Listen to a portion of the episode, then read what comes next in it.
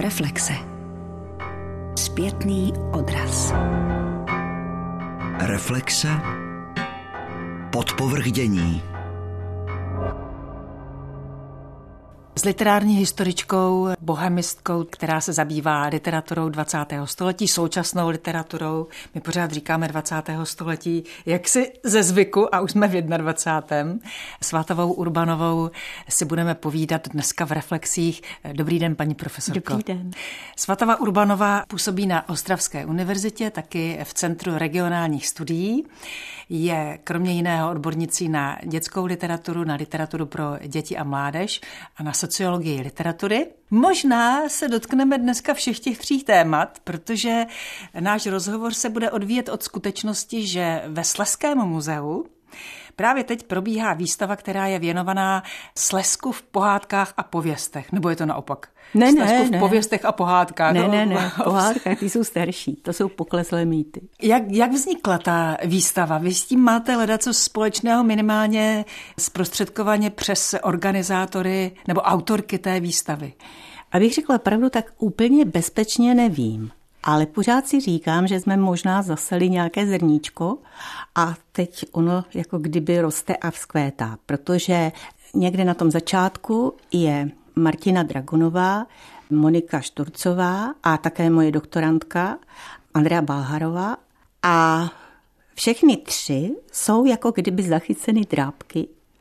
Buď to v kramářských písních nebo v poutních místech a všech těch písní, které kolem toho byly, nebo pověsti, protože existuje pověst třeba, která se váže k Frídeckému mariánskému kostelu a tak.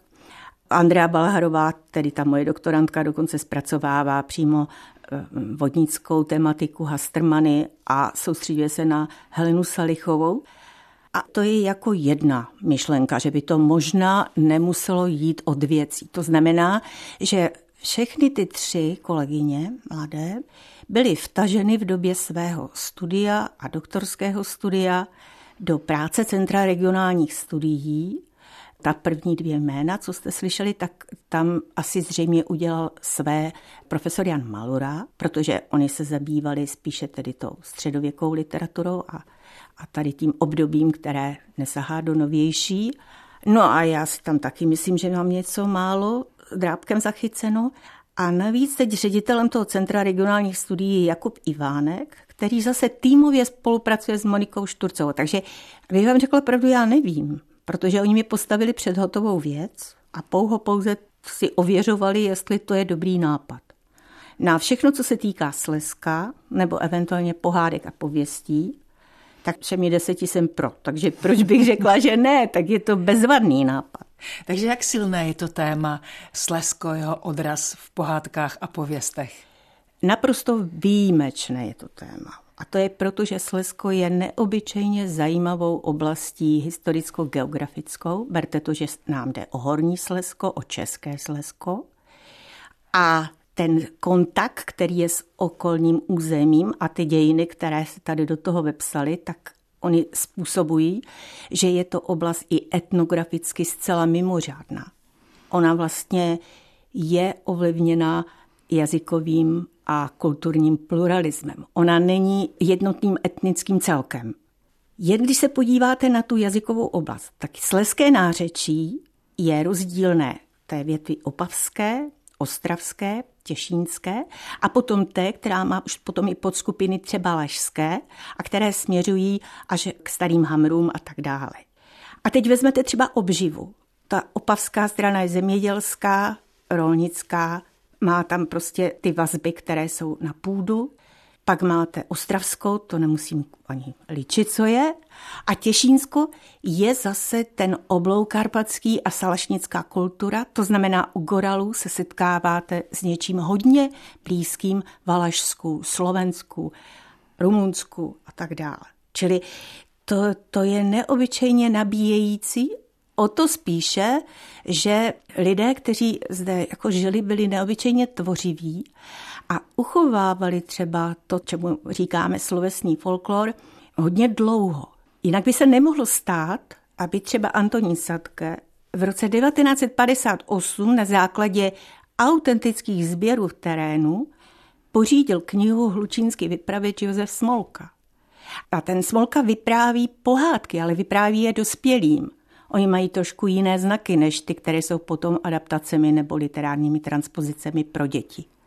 A postupuje, teď ale budu asi pajan na Antonína Sadka tady předvádět, ale On byl, Antonín Sadke, úžasný v tom, že uplatnil progresivní metody. On nejenom jako dialektolog dovedl zapsat ty proměny, které tam jsou a tak dále, oceňoval dialogizaci, to znamená, že to opravdu věrně to, co, co bylo v tom spojujícím, ale to taky, co bylo třeba součástí té struktury základní, to znamená i ty vstupní a ty závěrečné formule, které jsou naprosto specifické a nemají v podstatě obdobu zase někde jinde, třeba v Čechách a na Moravě, tak on je ještě doplňoval o záznamy, mimiky, gest, Nejenom, že se napsalo, kdo to tedy vyprávěl a kolik měl asi let nebo kdy to bylo, ale on používal fotoaparát, filmoval to. Prostě to jsou naprosto unikátní věci, protože asi měl v kostech a tušil, že to se dlouho tedy nezachová. Nebude, trvat. Nebude to hmm. dlouho trvat. A kde to a je podobně... uloženo? Je to v památníku? Ano, ano, ano. A navíc Nezávisle na sobě vznikala zase další monografie, a to v 70. letech, čili je tam odstup asi 20 let, od Karola Kadlubce, Daniela Kadlubce, Josef Ježovič. A to byl zase takový spontánní lidový vypravěč, který ale se zaměřoval spíše na humorky, na takové povídky, anekdoty, sršel prostě humorem. Takže to jsou polohy, které jsou jako opravdu, aspoň pro mě, opakovaně fascinující. Protože když se potom podíváte třeba na, na to, jak ti z Opavského Slezska, jo, a konkrétně tam ta Hlučínská oblast a tam, jak třeba uvozovali některé ty pohádky, tak tam je zřetelné, že byl mezi těmi posluchači nějaký dětský posluchač, nebo víc jich bylo. Takže řekli třeba jenom dvě děrky v nose, skončilo se. Ale když tam to publikum nebo ti, kteří mu naslouchali, tak bylo z převahu dospělých, tak třeba řekl, a jestli ještě žiju, tuž gořálku piju a když ní, tak v hrobě hníju. A podle toho, to vám stačí málo, to nemusíte číst ani celé, to se podíváte na začátek, na konec a pak zjistíte, jestli jsou tam nějaké drastické nebo obscénní nebo takové morálně dvojaké jo, narážky a hned je vám jasné, kam mířil a jaké měl i publikum. To je prostě, toto je úplně vzácné. Vy jste vlastně od roku 2006 stála v čele toho Centra pro výzkum regionálních studií. Ještě nedávno se to tady jmenovalo Ústav ano. pro výzkum regionálních studií. Napadlo mě, v roce 2006 už asi taky nebyly aktuální ty sběry. Je to čistě teoretická práce v tom ústavu? No, nebo centru tedy? My nemáme žádného folkloristu, etnologa nebo etnografa, který je v tom týmu, pracovním týmu. Jen s nimi úzce spolupracujeme. Takže taková úzká spolupráce byla třeba s Martou Šrámkovou, která nám vytvořila i hesla pro naši kulturní encyklopedii Českého Slezska a severovýchodní Moravy. Ta hesla jsou naprosto přesná, jsou konkrétní a jsou dělena podle toho, jestli šlo třeba o pohádky kouzelné, novelistické, zvířecí, jestli šlo o pověsti a teď se oni dělí, že zase podle toho, jak to je, jestli jsou historické, místně, teologické, demonologické a tak dále. A to jsou samostatná hesla, která jsou teda docela rozsáhlá a s odkazem na literaturu a tak dále. Takže i prostřednictvím takové té úzké spolupráce, která tady byla, i mezi těmi muzejními pracovníky a námi, se nám dařilo jak si s odpovědností říci, že se u nás udržovala nejdéle taková ta spontánní slovesnost, když si se tomu říkalo ústní lidová slovesnost, a dnes tomu říkáme slovesný folklor, ale to není, že to je modní záležitost, ale ta ústní lidová nás omezovala, jako, jako by šlo jen o venkovský lid, mm. ale to zahrnovalo třeba i takové ty legendy městské, jako je třeba i černá sanitka, takové věci, které jsou spojeny zase s tou městskou kulturou, takže to je jedna z věcí. A potom druhá, do toho slovesného folkloru vstupuje řada dalších elementů, faktorů, tam to není jenom záležitost slovesné stránky anebo fixace, která by byla literární, protože od toho lidového vypravěče, který je takový trochu autor, trochu režisér a trochu herec, to tam je všechno dohromady, Je dlouhá cesta k tomu, než vyjde třeba edice anebo upravený text pro děti. To jsou mezičlánky, na to máme grafy vypracované a tak dále, protože ten lidový vypravěč, ten musí mít štěstí, že na něj natrefí nějaký vědec, folklorista, etnograf, specialista, nemusí to, má to být vědec. štěstí ten vědec. No to má štěstí oba, obě strany, protože tak by to možná šlo do větru. Ono by se to tradovalo, ono se to obměňuje, variuje a tak dále, jo, myslím tím tom podání, protože živé jsou neobyčejně anekdoty. Byly, teď jako by se mě zdálo, že ty anekdoty jsou taky takové nějaké podivné, takže spíše jsou to memoráty, jako vzpomínky a vůbec celé to paměťové studium oživuje zájem tady o tyto zdroje. Jo? A teď chci říct, že od toho vypravěče, od specialisty, který to dovede zaznamenat, aby to bylo správně zaznamenáno v kontextech, o kterých jsem se zmiňovala, ale zároveň třeba i se správným zachycením fonetickým, fonologickým, prostě jako dialekt, když tím dialektem mluví, jakože ano, zpravidla ano, a proto má ten úspěch, z toho potom rekrutovali takoví ti lidoví vypravěči, kteří ve strádách fungovali někdy v těch 50. 60. letech. A ono to vypadá mnohem vtipněji, když to řeknete třeba v tom těšínském nářečí, než když byste to řekl třeba spisovně. Jo? A potom se to dostává do rukou třeba spisovatele, který a teď záleží na tom, jestli je poučený a spolupracuje s odborníkem, či nikoli. Toto štěstí měl třeba František Lazecký, protože měli velmi blízko vztahově svým náboženským vyznáním a prostě lidsky s Antonínem Sadkem.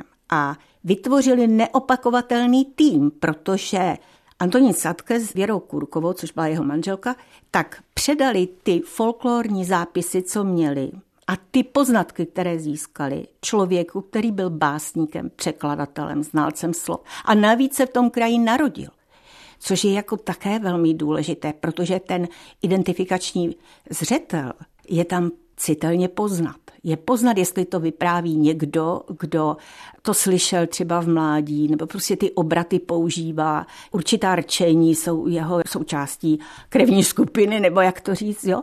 A nebo jestli nemá proto vůbec ani cit a teď to tak jenom prostě podle možností, tak aby se to zalíbilo tomu čtenáři, nebo aby ho bavil, nebo já nevím, z jakých důvodů třeba lec, které ty pseudoautorské pohádky v lidovém duchu jako vznikají. Takže to je ta alternativa, která může nastat, ale také existují autoři, kteří jsou poučeni, umí, mají vzdělání, mají talent mimořádný, ještě třeba v jiných oborech a oni to zachycují. Takže i vzpomínaná Marta Šrámková a Oldřich Sirovátka byli vlastně píšícími i folkloristy. A to potom vypadá výborně a tím, že nakladatelství Profil velmi přesně postihlo, ale už krajské nakladatelství v Ostravě tady tu tradici zakládalo. Že jestli tento region může být něčím zajímavý, tak právě tady tímto, těmito žánry, které s tím úzce souvisejí, tak byli i redaktoři, kteří se na to specializovali. A ta vydání, která existují, tak to jsou skvosty. Neznám nikoho, kdo by řekl, že to jsou jenom nějaké takové triviální nebo něco jiného. To vůbec ne. To je opatřeno i tím vybavením paratextuálním. To znamená, má to doslov, ediční poznámku, slovníček slov, záložky, které jsou naprosto skvělé, jako takové, že je můžete přímo opisovat, když se vás nenapadá teď nic, co by tam jako se k tomu hodilo. A vytvořili takovou jako kdyby bázi, takový základ, z něhož mohou čerpat autoři svým způsobem dodnes, jestliže se rozhodnou, že na základě tady této motiviky vytvoří svou autorskou pohádku, která se bude třeba nějak blížit tomu lidovému podání, ale věřte, že to je velký kunšt. Jo? Protože když to nechcete parodovat, nějakým způsobem ironizovat, chcete to jako postihnout a chcete ještě vyvolat eventuálně to, co bychom mohli nazvat sleskou identitou, jestli se to tak jde vůbec jako nazvat. A nemáte-li tady všechny ty determinanty, o kterých jsem se zmiňovala, buď, že jste se tam narodili, že tomu prostě bylo vám to jako kulturní nevědomí dáváno do vínku, vy jste se s tím prostě narodila, vy tomu s úplnou samozřejmostí rozumíte, vám to nemusí nikdo ani vysvětlovat, vy víte od začátku, od malého děcka, co to jako má být, jo? tak to, je, to jsou všechno velké výhody. Ale právě proto, že tu jsme prošli takovým zajímavým vývojem, že třeba i v rámci takzvané prajské existovali takzvaní pruští moravci. To znamená, že tam když přišel Jež Kubín v 30. letech právě do té oblasti, kde žila třeba je Ludmila Hořká nebo tak, tak žasl, jakým způsobem se tam zakonzervovaly některé až takové starosvětské typy ať už třeba zvířecích pohádech nebo tak, jo, a jakém čistém krystalickém, v krystalické podobě to ti lidoví vypravěči sdělují. Jo? To bylo chápáno jako úplně jako unikátní, protože všude jinde už to mělo různé jiné nánosy. Takže stane se, že potom taková Marta Šrámková, Oldřich Syrovátka jako poučení folkloristé s tím pracují, ale také se stane, že třeba ta Helena Salichová vzděláním a, a talentem jako malířka, že, tak měla o to zájem, žila v tom prostředí, uměla si dokonce i namalovat kroje a všechny ty stařenčiny, loktuše všechny ty věci. Byla ve velmi kultivovaném prostředí. Ostatně její syn je Milan Salich a to je hudební skladatel, takže ona zaznamenávala i tu melodii jako jazyka a tak dále. Takže i když třeba někteří k ní mají jisté výhrady, že s tím nakládala nikoli jako s literární transpozicí, ale jako s autorským textem, že je to taková spíš autorská adaptace toho, že ona to tak jako pospojovala, nej tam z toho jasně poznatelné, rozpoznatelné, s jakým zdrojem pracuje, tak jsou ty věci cené, protože ona zase dovedla mimořádně dobře postihnout tu sociální stránku. To znamená ta chudoba, která vás asi zušlechťuje v těch pohádkách, ano, ale jinak vás to může i deptat. A potom se to do mentality promítá těch uživatelů nebo těch, kteří i vypraví. On to znamená, že jsou dost lakoničtí, oni nemluví moc květnatým jazykem. Ti hrdinové, co tam jsou jako domácí skříci, tak se týkají takových jako věcí, jako hlavně, abychom měli vůbec na chleba. Jo? Ten placušek, aby byl a takové jako věci úplně elementární. Tam nejsou tak ani zastoupeny třeba nějaké kouzelné vrchy nebo nějaké princezny, ale týká se to třeba toho venkovského života. No. A toto, když vzniká, tak to je velký, velký dar a Slesko tím disponuje. No a pak se může stát, že se najde nějaký osvícený redaktor nebo někdo, kdo vytipuje, že by mohla vzniknout edice pro děti a tam má zase jiné zákonitosti. Vy jste popsala vlastně čtyři části toho sleského regionu. No, čtyři? No, popsala možná ani tak, ne, ale zmínila jsem se o nich. Zmínila jste se uh-huh. o mhm. nich, ano.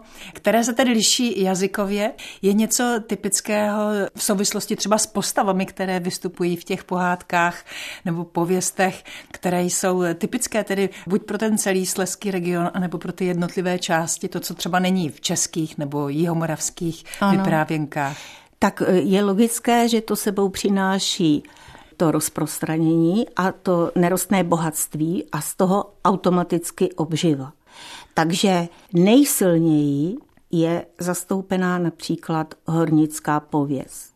Hornická pohádka a pověst a to proto, že se tady najednou promíchávají vlivy třeba s příbrami z Česka, protože ti kvalifikovaní, kteří přicházeli, tak byli právě tady z těchto oblastí. Do toho se přimíchává kultura, kterou přinášejí horníci z Pobeskydí, nebo tam prostě přicházejí za prací do Ostravy. Do toho se až z Haliče dostávají, to znamená, že tam jsou další motivy a tak dále. A to se všechno odráží pak hlavně v té demonologii, v těch pověstech demonologických, hornických. A vůbec ten hornický folklor, protože Satke zkoumal třeba i úsměv a smích nebo takové věci, které si vyprávěli, když měli čas horníci podzemí. Ty, ty jsou taky naprosto osobité, protože zase ten hornický folklor se rozvíjel jenom mezi těmi dospělými. To je jako iluze, že to snad jako bylo s dětmi spojeno. To vůbec ne. Jo?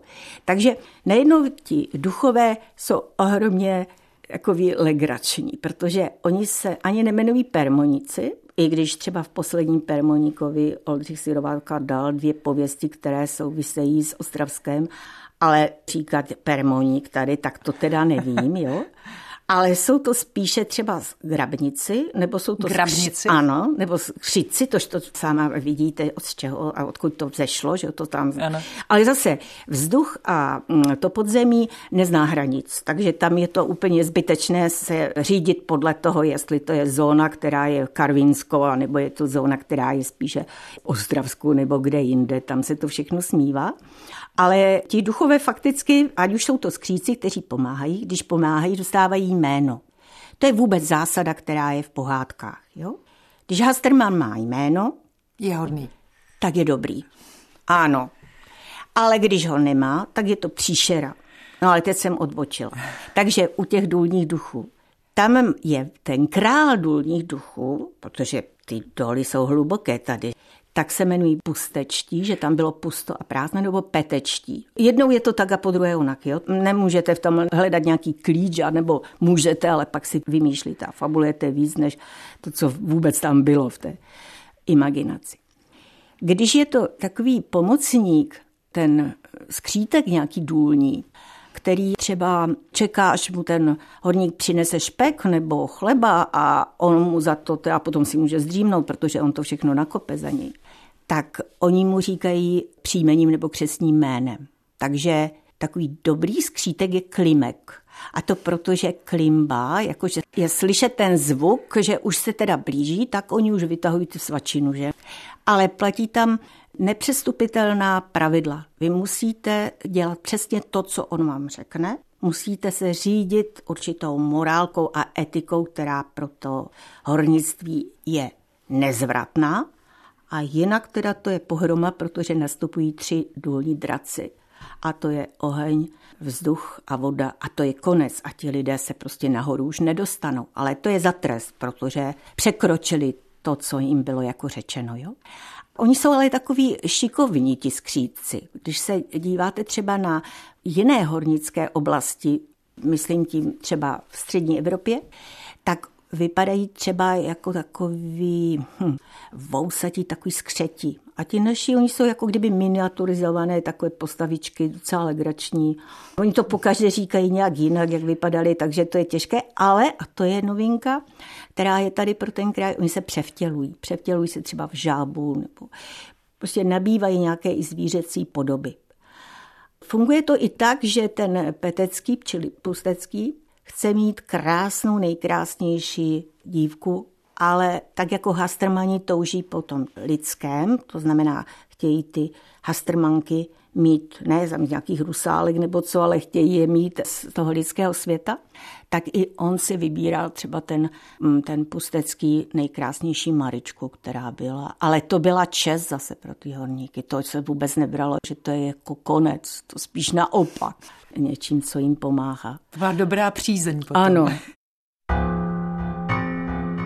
Reflexe. Jednu z pověstí o Pusteckém zpracovala taky sleská vlastenka Věra Hegardová, no a my si ji teď poslechneme v podání herečky Anny Colnové.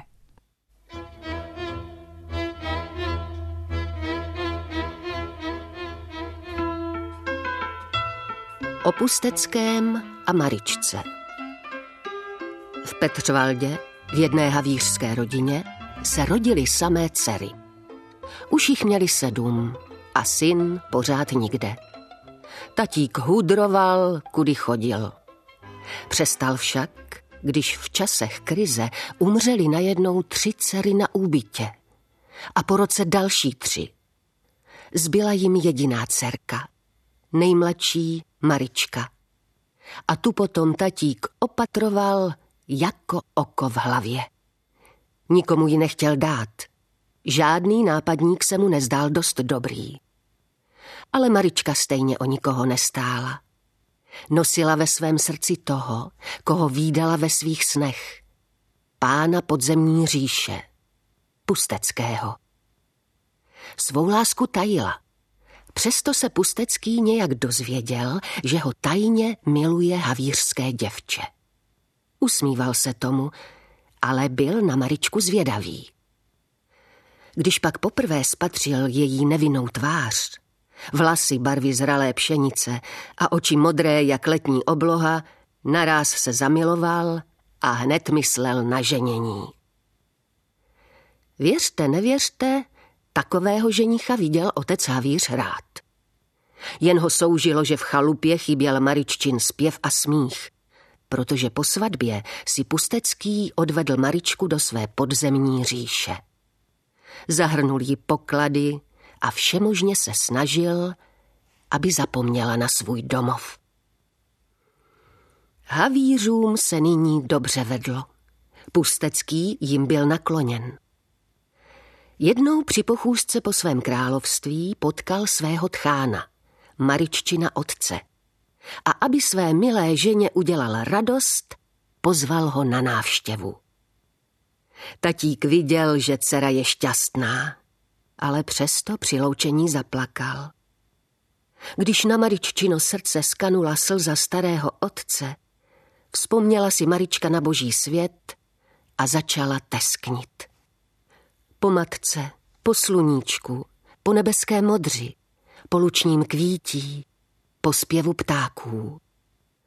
Nestěžovala si, ale byla tak smutná, že se na to její trápení pustecký nemohl už déle dívat. Vzal Maričku za ruku a odvedl ji k železným vratům. Tam jí podal kouzelný vrbový proutek, který měl tu moc, že otvíral a zavíral zemi. Při loučení prosil pustecký Maričku, aby se s první hvězdou vrátila, že od té chvíle bude jen tesknit a čekat na její návrat. Marička mu to slíbila. Vždyť i ona svého muže upřímně milovala. To bylo doma radosti a povídání. Marička se hned se vším svěřila matce. Jak v podzemí hospodaří, že má klíče od všeho a že jen do jedné síně se nesmí ani podívat. A tu nerozumná matka špatně posloužila nejen své Maričce. Poradila jí, aby do zakázané místnosti nahlédla. Marička neustále štěbetala a objímala své drahé, na hrob sestřičkám položila kytičku, ale když se počalo šeřit, neměla stání, dala přece slíp. Rozloučila se a s první hvězdou se vrátila ke svému muži. Však už Pustecký čekal za železnými vraty své podzemní říše a oba byli rádi, že jsou opět spolu. Jenže časem začala Mariččinu mysl nahlodávat zvědavost. Nedokázala myslet na nic jiného, než na dveře, které nesměla otevřít. A tak jednou, po dobré večeři, když Pustecký spokojeně usnul, Marička neodolala a zakázanou místnost otevřela. Nebylo tam nic. Jen k jedné stěně pevně přikování v poutech tři trpaslíci.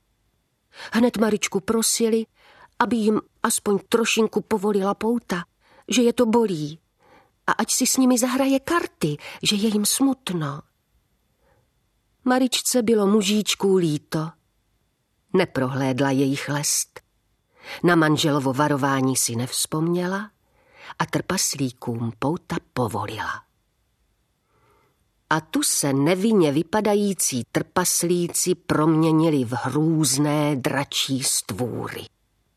Dunivého bouřliváka, divokého zátopného a plápolavého ohniváka. A hned se s neskrotnou dravostí všichni tři valili pod zemím. Země sténala hrůzou a ze všech koutů revíru zněl nářek a pláč sirotků a vdov.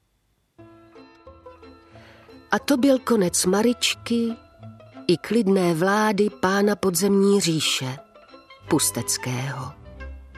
Bouřliváka, zátopného a ohniváka už najednou nikdo nikdy nespoutal.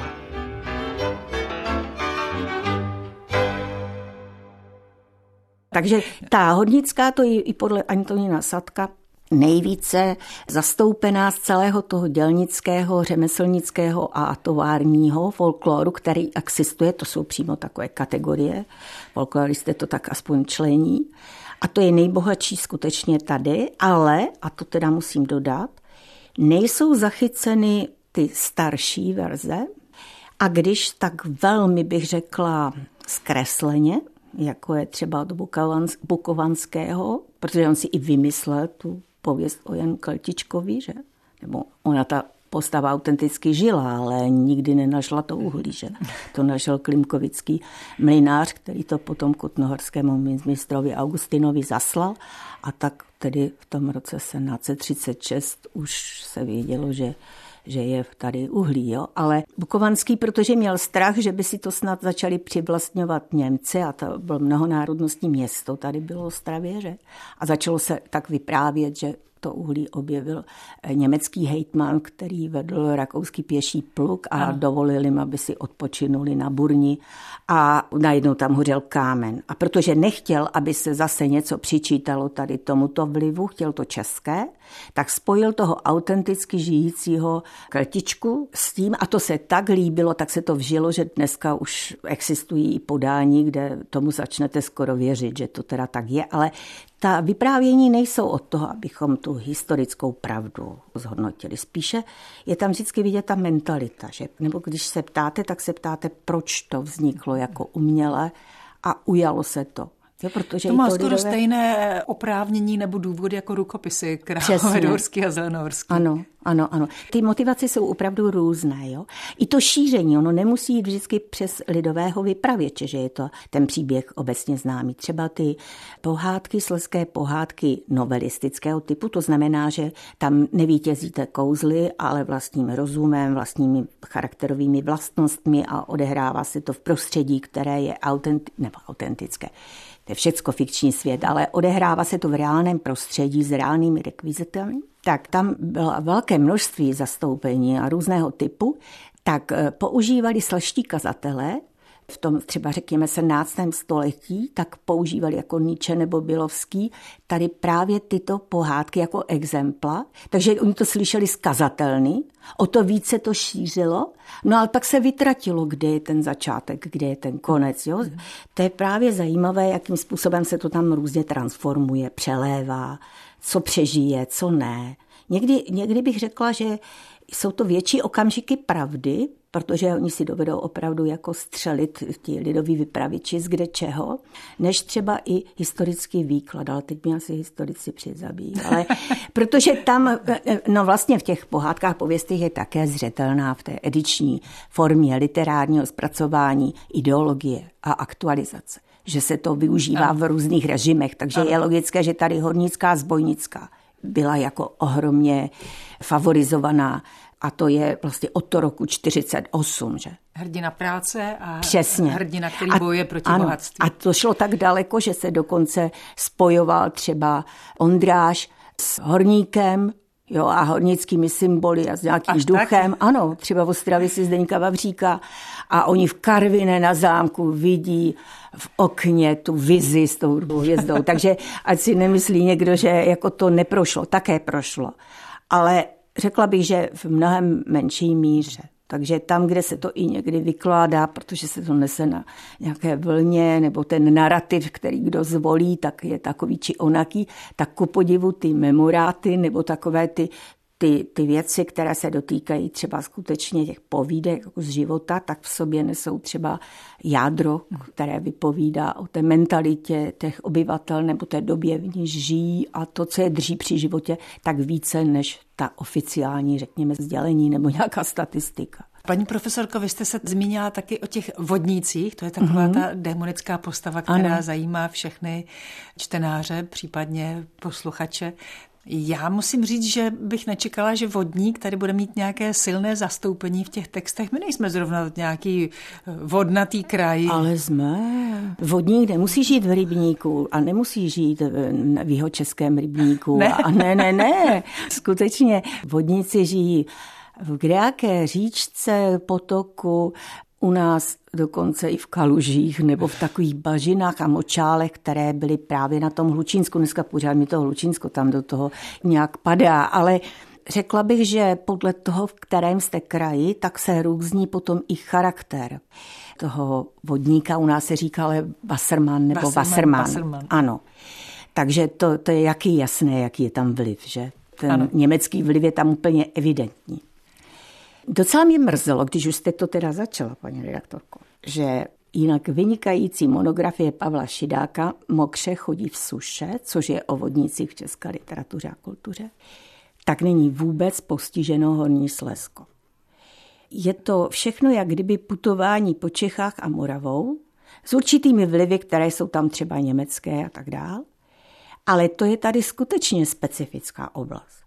Ta specifičnost vodníku spočívá v tom, že třeba vodník v té opavské části, tak jak to píše třeba Halena Salichová, to znamená ty Klimkovice a prostě ta, ta oblast, která je s převahou takových těch vlivů spíš českých než, než e, jako vyloženě polských nebo německých, tak e, ta líčí ty vodníky v sousedských vztazích. Ona i ta krajina je taková mírně zvlněná, ona je svým způsobem docela jako líbezná, tam nehrozí nějaké takové jako velké nebezpečí. To znamená, ti vodníci, o kterých se věrohodně říká, že žijí tam či onde, což je vždycky spojeno s nějakým tím tokem říčním a poblíž je lidské stavení. To znamená, většinou to je mlín, anebo je to hospoda. To je docela klíčové, tady toto tak oni jsou takový strejcové, kteří jako vycházejí docela dobře. V žádném případě nemají potřebu stahovat eh, do vody někoho a záměrně je nějak dusit a z toho získat dušičky. Vodníci tohoto typu jsou takový, že jasně, když se někdo utopí nebo je, řekněme, sebevrahem, buď v opilosti, nebo nevím jak, no tak ty dušičkové hrníčky má, ale jinak jako, že by se v tom tak vyžíval, to vůbec ne. Takže on je takový trošku i chudák, protože on potřebuje aspoň nějakou louži, aby s něj mohlo kapat. Ale když už se podíváte potom na zase to Hlučínsko, nebo tady tu oblast, kde je vliv německý, a němečtí vodníci jsou zlí, jsou temní, jsou hlubiní, Oni nejsou spojeni tak ani s tím vodním živlem, jako je to třeba zrovna tady ta oblast Opavska, ale spíše s takovou zákeřností, podivínstvím, zrádností, tak tam, a to máme i u Ludmily Hořké třeba, se objevuje ta postava ne tak, že by to byla figurka, která je trošku i komická a možná i trochu se svým zezřením blíží ladově pojetí a to se tak vžilo, že se to chápe, že co vodník, tak to ladov obrázek.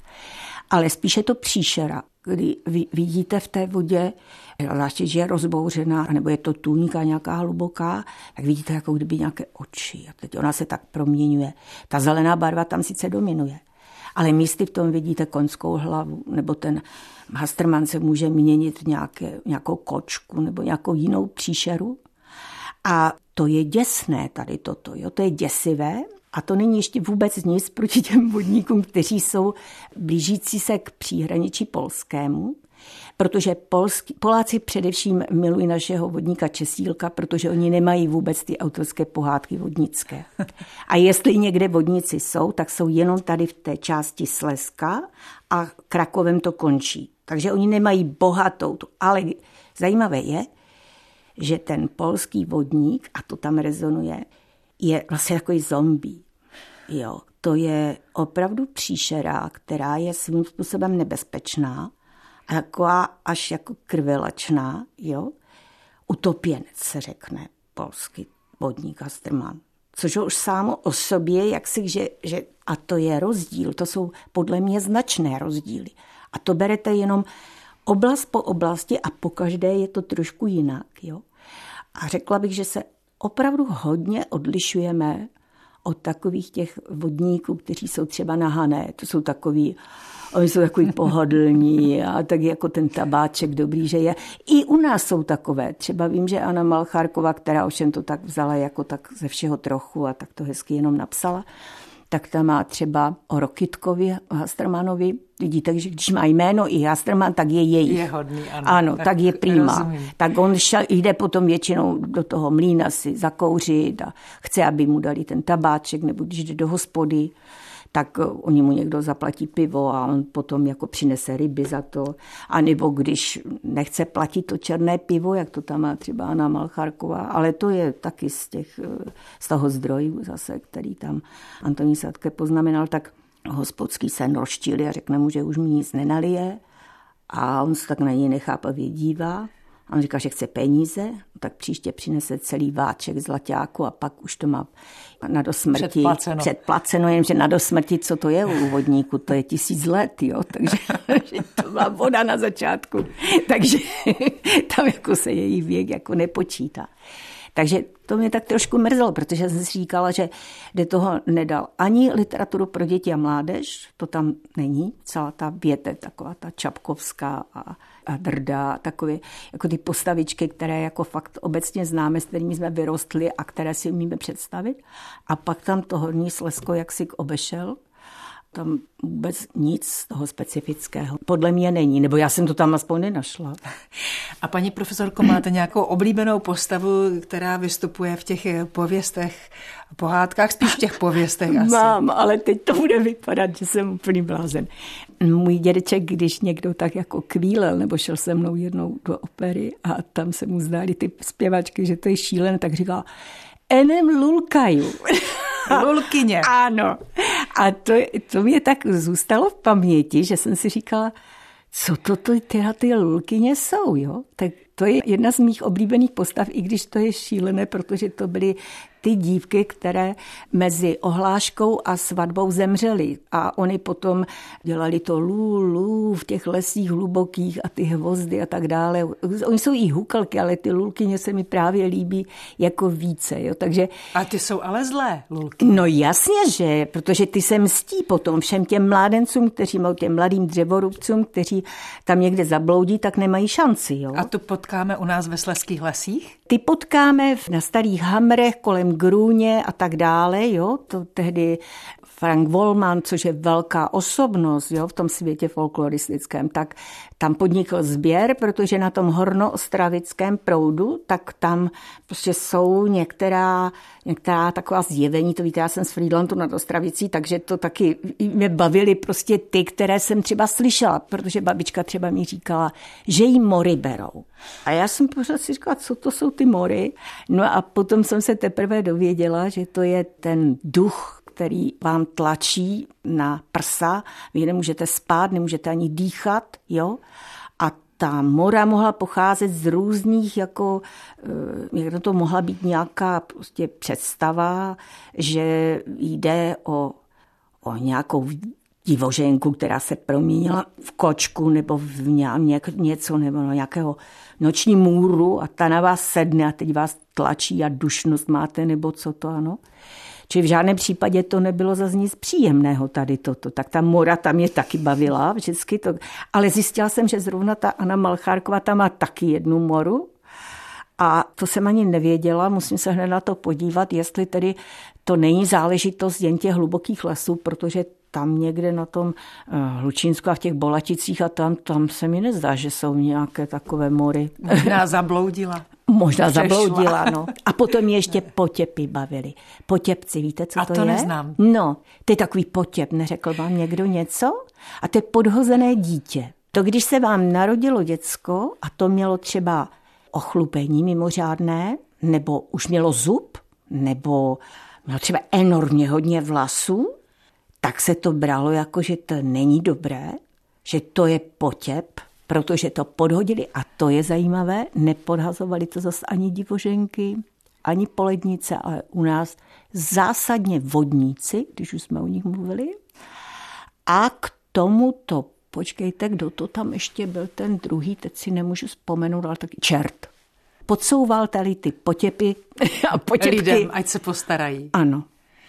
No A to, to mě taky, to jsem si taky říkala, bože můj, to je teda hodně. Protože ti horničtí duchové, ti jsou mi tak trošku vzdálení, přímě řečeno, že jo? Ale v tom jsem vyrostla. Paní profesorko, já vám děkuji, že jste se na nás udělala čas. Děkujeme za nesmírně zajímavý úvod do studia pověstí a pohádek, nejenom sleských, nakonec jsme se ocitli i na té Ostravici. Předpokládám, že leda co zajímavého se tedy dovíme, když půjdeme na tu výstavu do Sleského muzea. Určitě. V reflexích jsme si povídali s profesorkou Svatavou Urbanovou. Reflexe.